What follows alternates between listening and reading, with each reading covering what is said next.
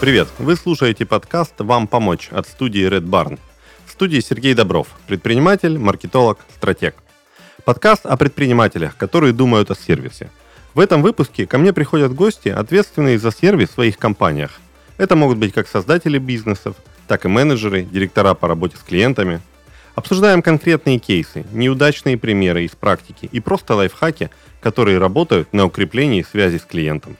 И у нас в гостях Евгения Лерман, амбассадор Федерации Рестораторов и Отельеров, специалист по сервису и обучению сотрудников ресторанов, тренер ресторанных команд. Женя, приветствую тебя в эфире. Как слышно, как дела? Привет, слышно прекрасно, дела еще лучше, как всегда. Супер! Давай немножко познакомим наших слушателей с тобой и с твоим творчеством, не побоюсь этого слова. Расскажи немного о себе, чем ты занимаешься. Ну смотри, я специалист по сервису, я тренирую ресторанные команды, и я учу, фактически такая моя глобальная миссия, я учу людей общаться друг с другом. Я учу сотрудников понимать гостей, гостей понимать сотрудников, а на самом деле это все очень несложно, потому что и те, и те люди. Вот, фактически я учу людей разговаривать друг с другом. Если коротко, то так. А так я, конечно, могу перечислить свои регалии, что я работала с Novikov Group, что я преподаю в Novikov School, что я работала с компаниями такими, как... Даже не хочу перечислять, их очень много.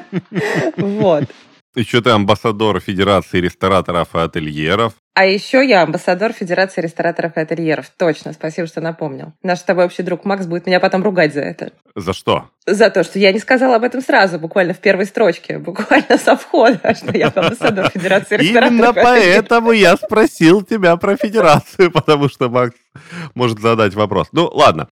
Слушай, скажи, пожалуйста, если речь про то, что это, ну, про общение людей, то почему именно ресторанных команд? Потому что я сама очень давно в этой сфере. То есть я, как, наверное, многие из наших слушателей, чисто в восемнадцать лет пришла на подработку официанткой. И, знаешь, так вот, как обычно, приходят на лето на кроссовки заработать. Вот. Так и, собственно, осталось. И зарабатываю на которые кроссовки подряд уже. И мне все нравится. И мне нравится, что вокруг праздник, люди радуются, а ты работаешь, но в вечном празднике.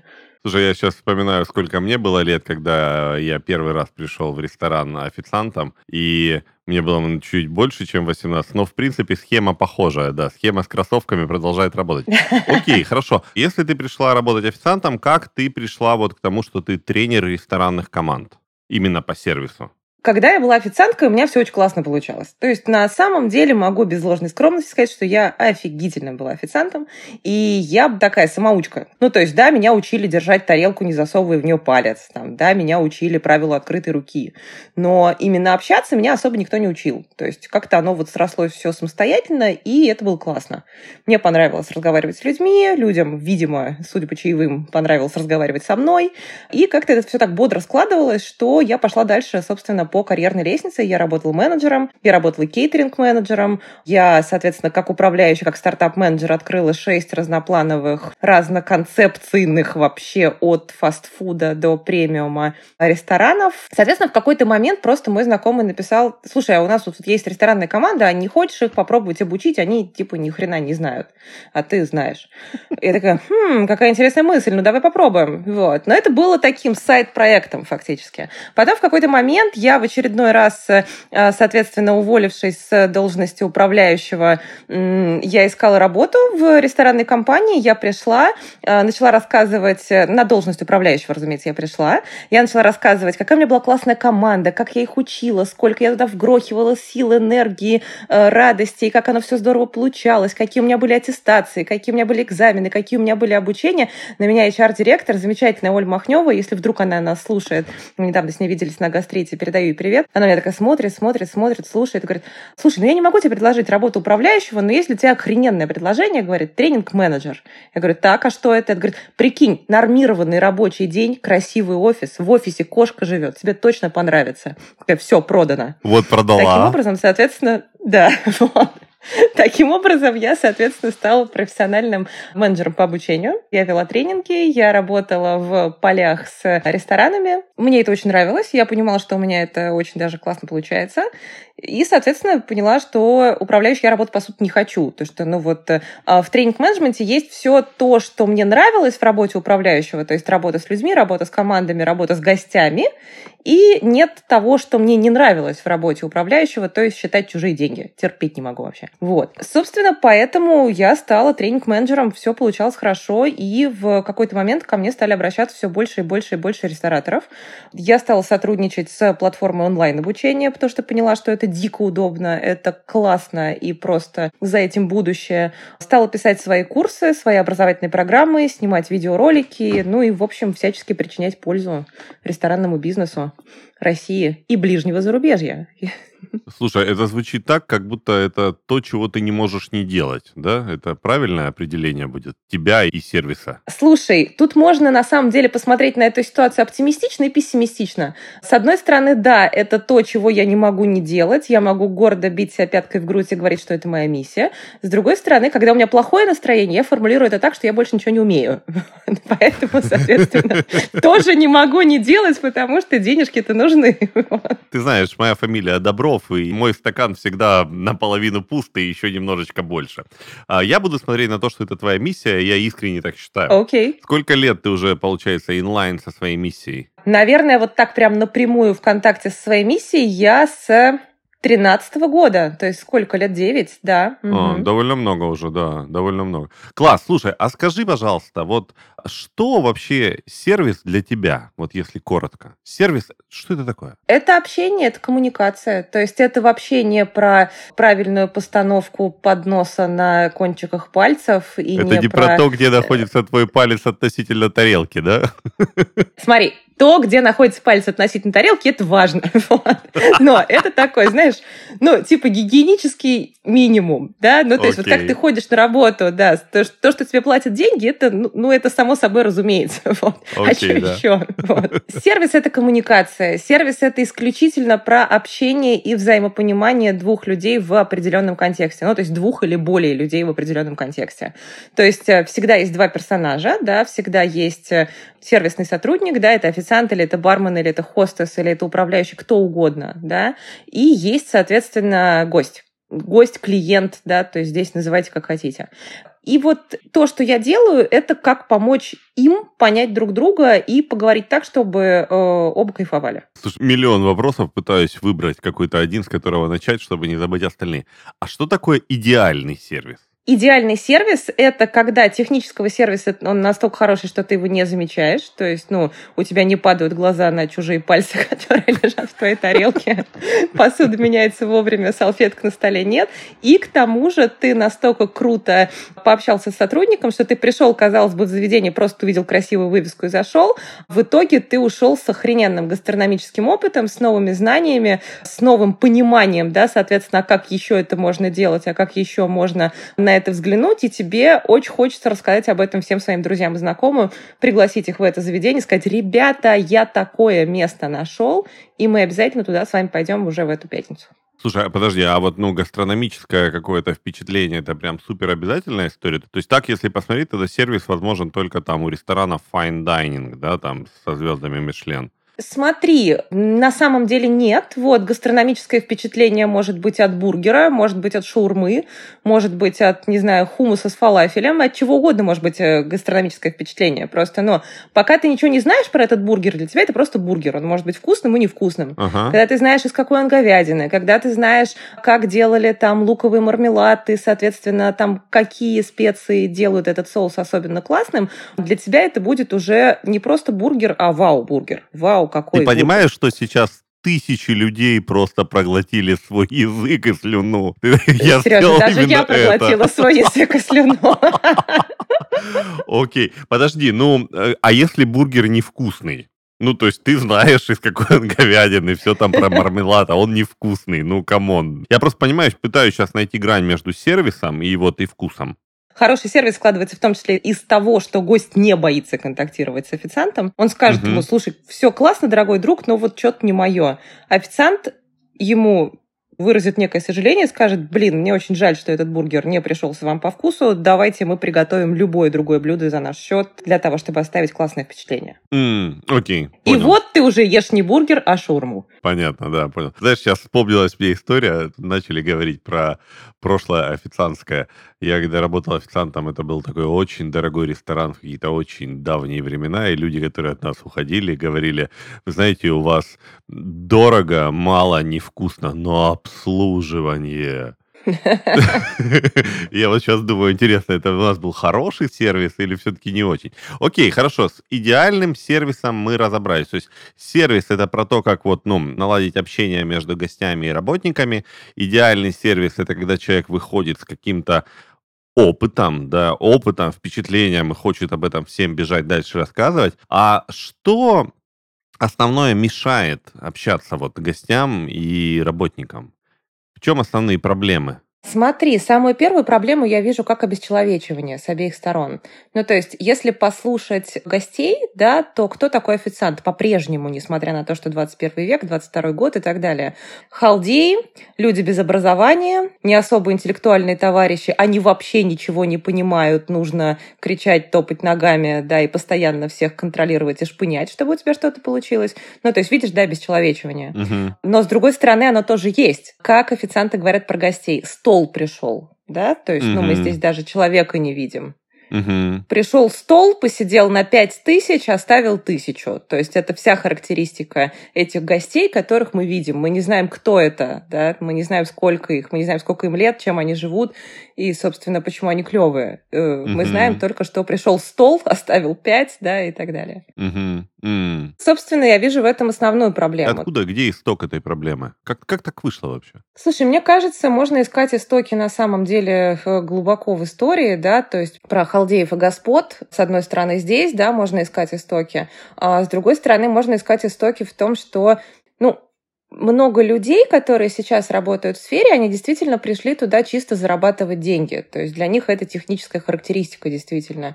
Чего, сколько, сколько оставил, что мне надо сделать. Вот эти еще, знаешь, выражения типа «как мне надо его вылизывать», прости за мой французский, ага. для того, чтобы он оставил мне денег и так далее. Ага. Вот. То есть мне кажется, оно где-то здесь на самом деле находится. И то, что я делаю своими обучениями, да, это я помогаю, соответственно, обеим сторонам друг друга разглядеть. Ага. Слушай, ну это ведь, наверное, вот история с обесчеловечиванием, да, она же не только, наверное, ресторанная, да, она плюс-минус применима к любой сфере бизнеса. Ты знаешь, да, абсолютно, абсолютно. А как общаются, например, те же самые врачи, даже не в бесплатных поликлиниках, да, хотя у меня вообще, например, к московской бесплатной медицине у меня лично вопросов нет. Но как общаются врачи? Они же тоже не видят человека, да, за техническими характеристиками здоровья его организма. И, в принципе, их можно понять, потому что они бы с ума сошли, да, если бы они пропускали бы через себя каждую серьезную проблему. Ой, у меня тут болит, да вы что? Какой кошмар, да. Их можно понять, но при этом вот такие, знаешь, сервисные моменты. Например, знакомая рассказывала, предлагали ей поставить коронку на зубы.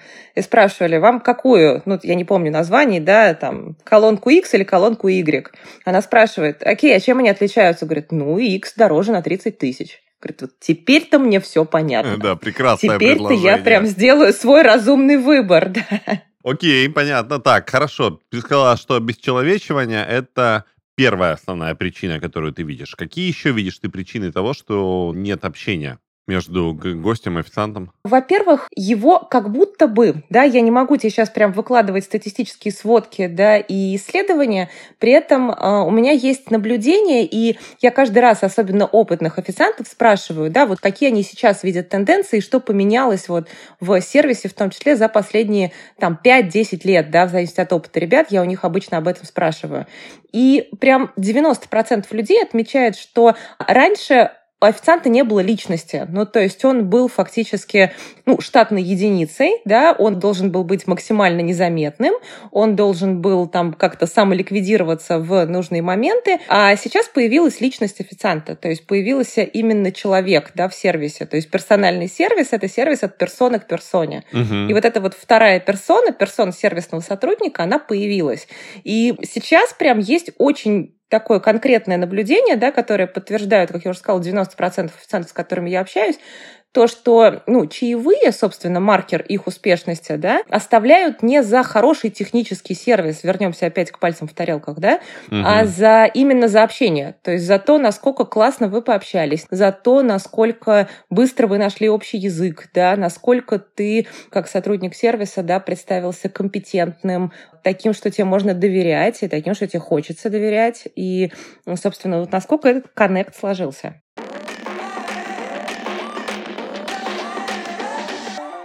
В этом выпуске мы расскажем про бизнес Евгении. Евгения начала производить популярные текстильные куклы Тильда, делала их в свободное время и дарила друзьям. Потом увлечение быстро переросло в основную деятельность. Ассортимент растет. Сейчас Евгения, помимо продаж популярных кукол, высылает заказчикам боксы с набором и инструкцией для создания собственной уникальной куклы. Сначала Евгения вышла на маркетплейсы. Но это стало трудозатратно и дорого. Много времени уходило на создание и модерацию карточек товаров, а после выхода в продажу приходилось платить большой процент площадки. Перед Евгенией стояла задача роста и масштабирования бизнеса. Тогда Евгения начала искать сервис, который включал бы витрину и си ар эм-систему по обработке заказов, а также стал бы каналом коммуникации с покупателями. Так она нашла витрину от Tukan. А еще подключила удобное приложение Tap to Go, через которое принимает платежи от клиентов. Евгении нравится, что витрина имеет удобный, интуитивно понятный дизайн, который привычен для покупателей. Сервис закрывает все бизнес-задачи – обработку заказов, прием платежей, доставку и учет товаров. Все просто и в одном месте. А детализированные уведомления о новых заказах она получает с помощью Telegram-бота Tukan Pulse. Tukan – это единая платформа управления торговлей для малого и среднего бизнеса, которой пользуются более пятьдесят тысяч предпринимателей и компаний. Клиентам Tukan доступны приемы банковских карт, учет наличных, фискализация, управление складом и многое другое. Tukan предлагает приложение для Android-смартфонов Tukan Касса, а также приложение, заменяющее банковский терминал Tap to Go, простой шаблон для создания интернет-магазина Tukan Витрина, и решения для управления продажами на маркетплейсах, плюс встроенное продвижение в Яндекс.Бизнес. И это только начало. Tukan развивается вместе со своими пользователями и их запросами. Скоро Tukan выпускает сервис Tukan Курьер для управления доставкой товаров. С решениями от Tukan вести дело удобно, быстро и эффективно. Выберите свой Tukan сегодня и развивайте ваш бизнес. Ссылка в описании. Слушай, а вот есть такое понятие, как сервисные люди, да, и вот говорят, что вот в там определенных направлениях, где вот услуги, там, отели, рестораны в особенности, да, должны работать сервисные люди. Твое мнение, вот такой вот человек, это, ну, обучаемая история, настраиваемая, или это все-таки, ну, что-то зашитое изначально? Ты знаешь, мне кажется, она обучаемая и настраиваемая, но не нами, да, она обучаемая и настраиваемая в детском возрасте. Насколько это было принято у тебя в семье, да, если к тебе приходит, условно говоря, гость, там, ты ему предлагаешь чай, вытаскиваешь из холодильника все лучшее, что у тебя есть, там, я не знаю, печешь торт, как я сегодня, готовишь печеньки и так далее. Вот если ребенок видел вот эту модель поведения, да, то для него она будет свойственна. Если он ее не видел, то я так думаю, что ее вот так как-то из воздуха ты не возьмешь особо. Такая банальнейшая вещь, да, я прихожу в те же самые рестораны, ну, условно говоря, договариваться об обучении, то есть, ну, вероятно, я прихожу в нерабочие часы, да, вероятно, я прихожу там в какое-то не особо популярное время для того, чтобы поговорить с тем же управляющим, да, там, или с тем же, ну, там, владельцем этого бизнеса о его бизнесе. Кто-то предлагает сразу воды, еды, да, там чего угодно, подушку, самое удобное кресло и так далее. Кто-то даже не предложит воды. То есть ее приходится просить самостоятельно и, разумеется, за нее платить. Я готова к этому платить за воду, которую я выпила. Но, тем не менее, это, опять же, вот про вот этот внутренний сервис и внутреннее гостеприимство. Это же про гостеприимство, которое наши сотрудники видят по отношению к себе от своего работодателя. То есть, ну, гостеприимство внешнее, то есть гостеприимство от условного официанта к гостю, оно невозможно без гостеприимства внутреннего.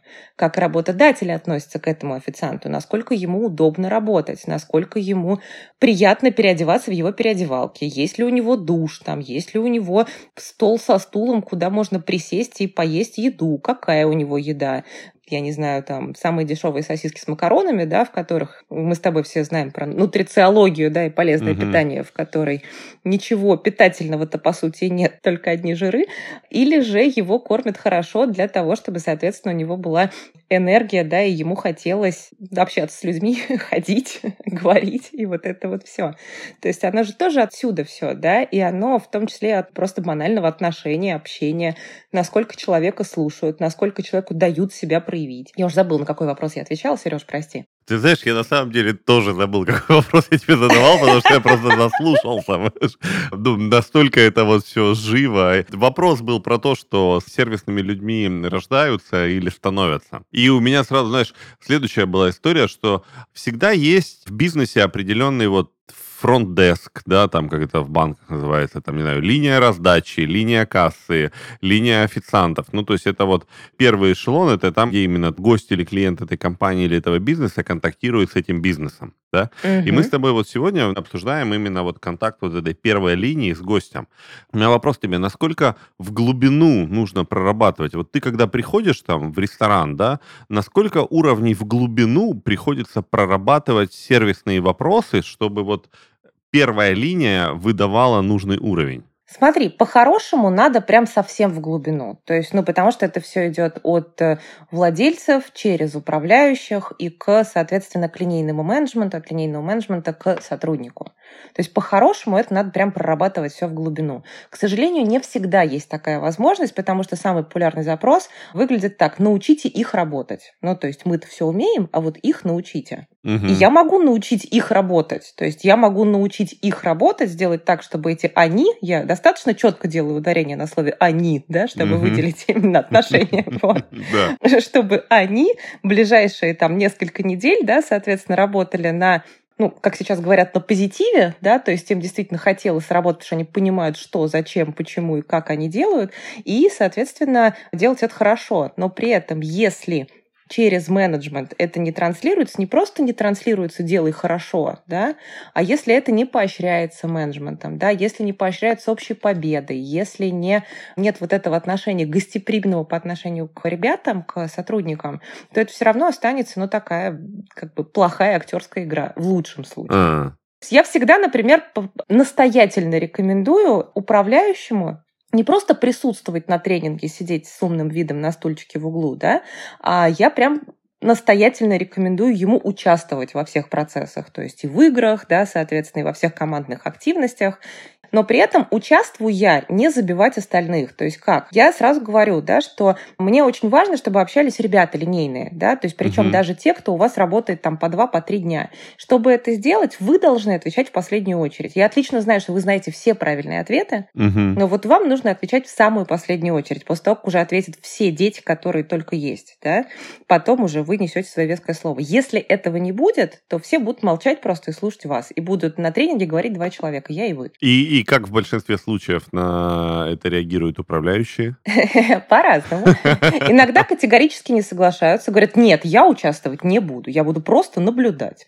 Окей, угу. хорошо, дорогой друг, пожалуйста, наблюдай, но ты все понял. Угу, Иногда угу. соглашаются, про второе правило забывают и тут же перетягивают все одеяло на себя полностью, причем еще и затыкая участников. Угу. У меня, разумеется, есть перерывы там каждые полтора часа, я его каждый раз отзываю в сторонку и говорю: милый друг, давайте все-таки мы с вами будем немножечко менее активным, потому что вы мешаете разговаривать другим своим ребятам, и они угу. вообще не проявляются. Соответственно, иногда, да, иногда с огромным удовольствием управленцы участвуют в вместе с сотрудниками, слушают их, вместе с ними тусят на тренинге, играют, и это работает в том числе как тимбилдинг, то есть они узнают больше друг о друге, они перестают друг друга бояться, они сплочаются как команда и получают более, гораздо более крутой результат. Прикольно, прикольно.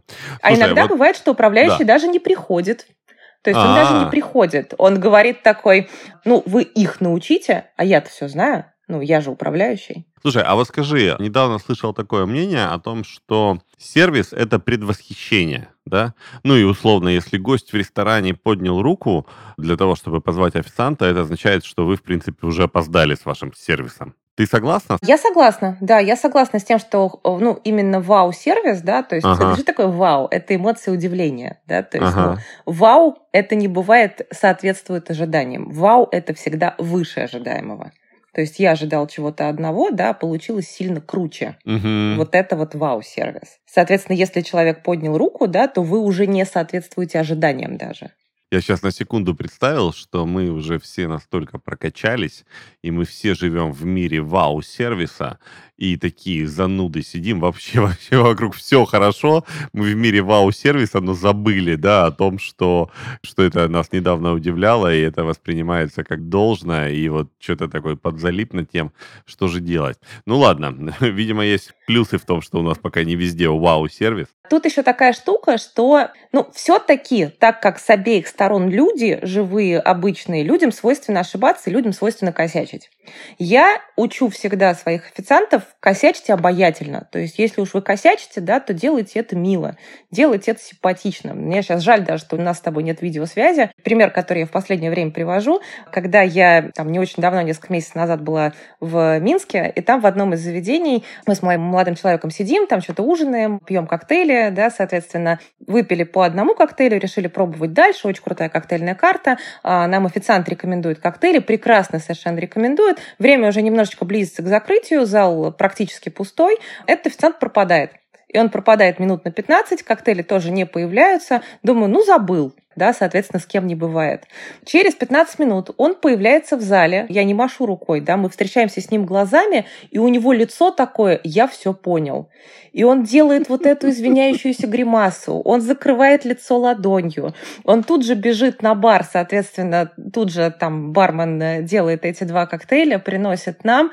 Он приносит эти два коктейля сразу с десертом, комплиментом от заведения, да, говорит, ничего мне не говорите, мне ужасно стыдно. Uh-huh, вот вам, uh-huh, пожалуйста, ваши uh-huh. коктейли, uh-huh, да, и вот круто, вам десерт от пример. заведения, мне дико неудобно. Ну, то есть человек признал свою ошибку, да, так как мы начали с того, что официанты — это люди в первую очередь, когда человек признает свою ошибку, это классно. Ну, то есть, Сереж, давай будем честными, нас бесят идеальные люди. Ну, вот эти идеальные люди, которые никогда в жизни не ошибаются, да, они какие-то странненькие. Поэтому, когда официант ошибается, это нормально. Но, вот есть, так главное, вот сейчас в эфире придется ошибку. Признаться, да? О, такой прям камин-аут. Ну да, так и есть. Слушай, ну вот в этой истории, которую ты рассказала, я даже вижу определенную, ну, такую зрелость этого человека, да, то есть это вот явно про то, что он нормально относится к своей профессии, да, не к какой-то там временной, случайной подработке, которую он стесняется. Ну, то есть, да, очень крутой пример, да, хорошего показателя сервиса, очень круто. Коктейли, кстати, вкусные были? Отличные коктейли, отличные просто. Поедешь в Минск, я тебе напишу ту гоу лист, куда сходить. А, сегодня просто это я захлебнусь скоро, к концу, нашего, к концу нашей встречи. Слушай, а вот еще один гость нашего подкаста рассказывал. Представь себе сервис по ремонту квартир. То есть ребята делают ремонт в квартирах. Так вот, у них есть мобильное приложение, там определенные есть регламенты и так далее, регламенты для работников. И можешь себе представить, у них есть регламенты для заказчиков. То есть они регламентируют поведение заказчиков и тем самым достигают более высокого уровня сервиса и в конечном итоге более высокого уровня удовлетворенности. Для меня это было прям, ну, таким открытием, что, оказывается, так можно было. Скажи, пожалуйста, а в ресторанах, да, и вот вообще в хорике, в общепите, может быть, в современном мире уже тоже как-то практикуется, не знаю, учить гостей?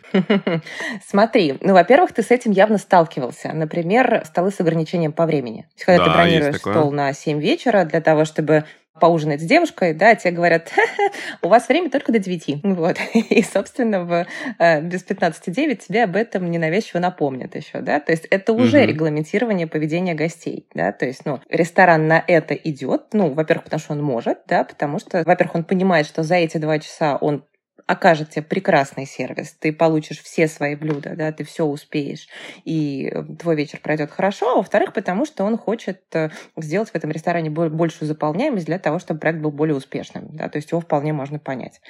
А так, да, достаточно много. Сейчас начали появляться заведения, и ты, вероятно, тоже на это обращал внимание, премиум-проекты, в которых, например, не пускают с детьми.